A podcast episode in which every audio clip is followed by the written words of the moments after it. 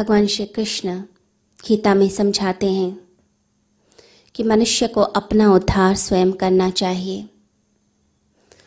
धृतात्मनात्मान नात्मान वसादयेत तो अपना उद्धार मनुष्य स्वयं कर सकता है। हम अपने मन के वश में रहते हैं और मन को कोसते रहते हैं। मन बड़ा ही उपयोगी यंत्र है। परमात्मा ने हमें उपहार स्वरूप मन दिया है। परंतु उस मन का सही उपयोग कैसे किया जाता है, ये हमें आता नहीं। इसी कारण हम हमेशा भटकते रहते हैं। परमात्मा की ये जो भेंट है, इस भेंट को यदि सही तरीके से उपयोग में लाया जाए तो ये मन मोक्ष तक लेकर जा सकता है। हमारा ये मन हमें संसार में उलझा भी सकता है और हमें संसार से सुलझा भी सकता है। ये हमें नरक की तरफ़ भी ले जा सकता है। हम नरक की सीढ़ियों की तरफ़ उतर सकते हैं और चाहें तो हम स्वर्ग के द्वार तक पहुँच जाएँ, स्वर्ग पहुँच जाएँ। ये सब हम पर डिपेंड करता है हम पर निर्भर करता है। तो इस मन का सही उपयोग ज़रूरी है। जो अपना उद्धार करना चाहते हैं, जो व्यक्ति परमात्मा तक जाना चाहते हैं, वो इस मन का सही उपयोग करते हैं। और जो भोग में ही लिप्त रहते हैं, इस संसार में लिप्त रहते हैं, वो फिर नरक की यात्रा करते हैं। लोग मन को कोसते हैं कि ये मन चंचल है, ये मन हमें भटका देता है, इस मन के कारण हम गलत कार्य कर लेते हैं। परंतु मन हमें भटकाता नहीं है, ये हमें याद रखना है। हम भटकना चाहते हैं, इसलिए मन सहयोग दे देता है। मन हमारा नौकर है, मन सखा है तो वो साथ दे देता है। भटकना तो हम चाहते हैं, मन साथ चल पड़ता है। और फिर हम मन को ही कोसना शुरू कर देते हैं। हम कहने लगते हैं कि ये मन भटका रहा है। ये मनुष्य की आदत है कि दूसरे के ऊपर दोष दे देना, ब्लेम कर देना कि इसकी वजह से ऐसा हुआ। कोई गिर भी जाता है तो कहता है कि ये ज़मीन उबड़ खाबड़ थी या पानी पड़ा था, इस कारण हम फिसले हैं। तो अपने ऊपर कोई ज़िम्मेदारी नहीं लेता, हमेशा दोष दूसरे पर डाला जाता है।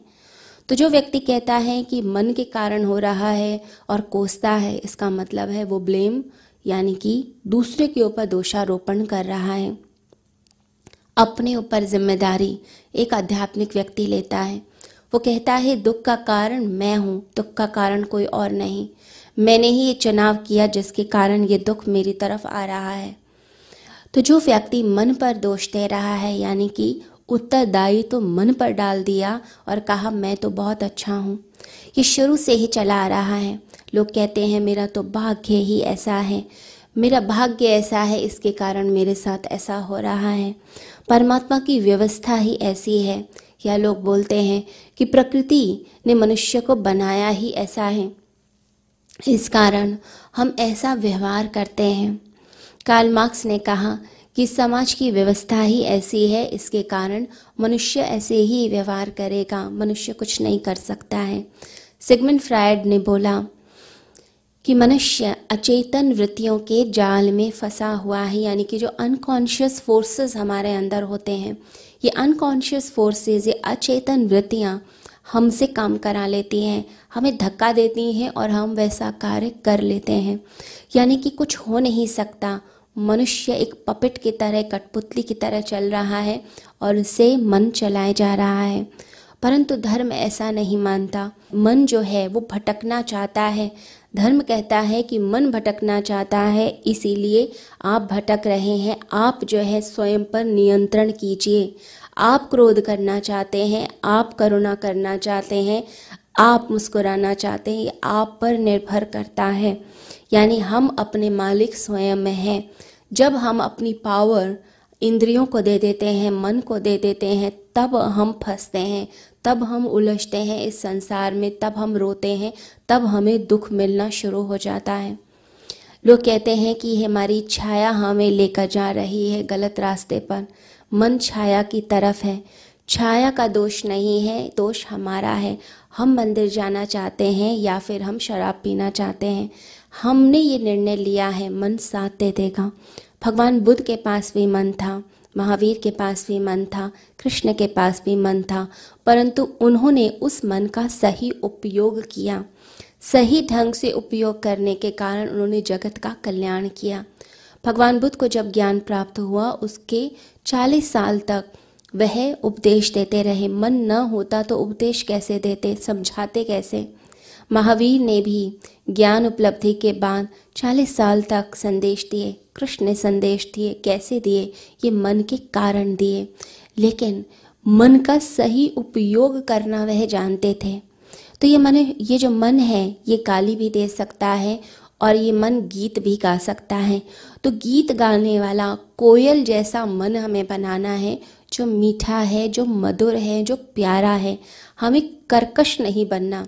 अगर कर्कश बन गए हैं, गलत बन गए हैं तो मन भटकाता जाएगा। तो याद रखिए, हम अपने मालिक स्वयं हैं। हम सोए हुए हैं, इसके कारण मन के पास ताकत आ गई और मन एक जद्दी पालक की तरह हमें नचाता है। अगर बाहर से ज़बरदस्ती इस मन के साथ की जाती है, एक द्वार बंद करेंगे तो दूसरे द्वार से वो अपनी इच्छा पूरी करने की कोशिश करता है। जैसे एक शराबी ने संकल्प लिया कि मैं शराब कभी नहीं पीऊँगा, मैं संकल्प लेता हूँ। आज तो मैं हाथ ही नहीं लगाऊँगा शराब को। अब वह रास्ते में जा रहा है सोचते हुए। अब बीच में एक शराब खाना आ गया, एक वाइन शॉप आ गई। अब वहाँ से लोगों की आवाज़ें आ रही हैं, बोतलों की आवाज़ें आ रही हैं, ग्लास की आवाज़ आ रही हैं। लोग कह कहे लगा रहे हैं, मज़ाक कर रहे हैं। अब वो सारी आवाज़ें उसके कानों में पड़ रही हैं। उसने मुँह फेर लिया, आँख फेर ली, परंतु जो कान था, वो कान तो वहीं पर लगा हुआ था।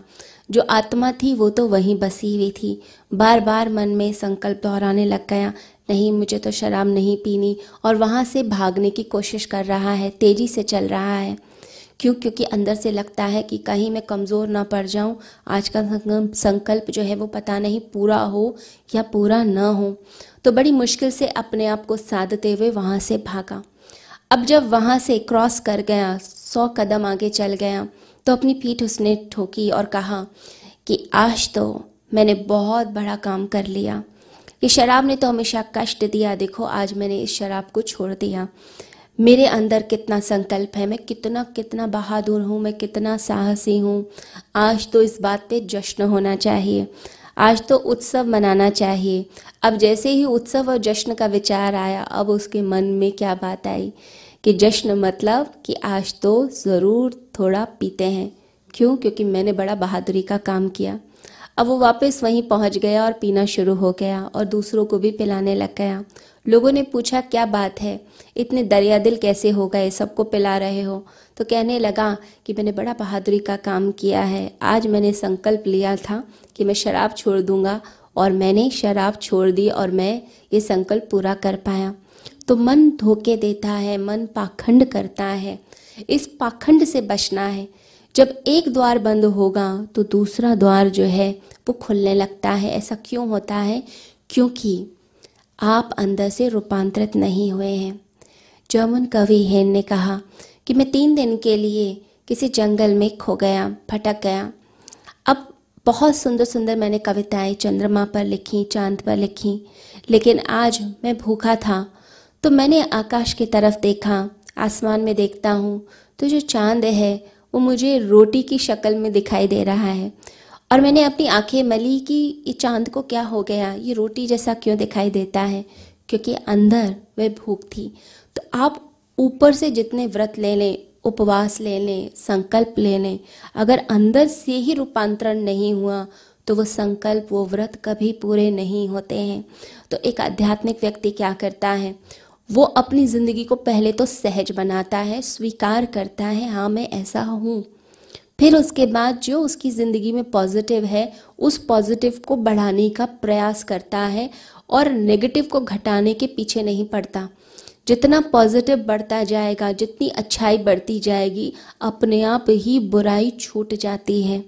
तो ध्यानी जो व्यक्ति होता है, वो आनंद ध्यान में लेता है। इतना आनंद लेना शुरू होता है, स्वयं के स्वरूप को जानना शुरू होता है धीरे धीरे सब कुछ उसका छूट जाता है। फिर यही संसार जो उसे बोरिंग लगता था, अब वही संसार सुंदर लगने लगता है। पक्षी प्यारे लगते हैं, ये वृक्ष अच्छे लगते हैं। ये मन बड़ा अद्भुत है। साइंटिस्ट कहते हैं कि सारी दुनिया की सूचनाएँ इसमें एकत्रित हो सकती हैं। सारी किताबें, सारे पुस्तकालय, ये मन सारी सूचनाएँ एकत्रित कर सकता है।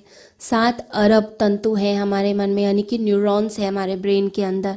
अगर एक के ऊपर एक रखते जाएँ और एक लाख न्यूरॉन्स को इकट्ठा किया जाए तो एक बाल की मोटाई के बराबर होता है।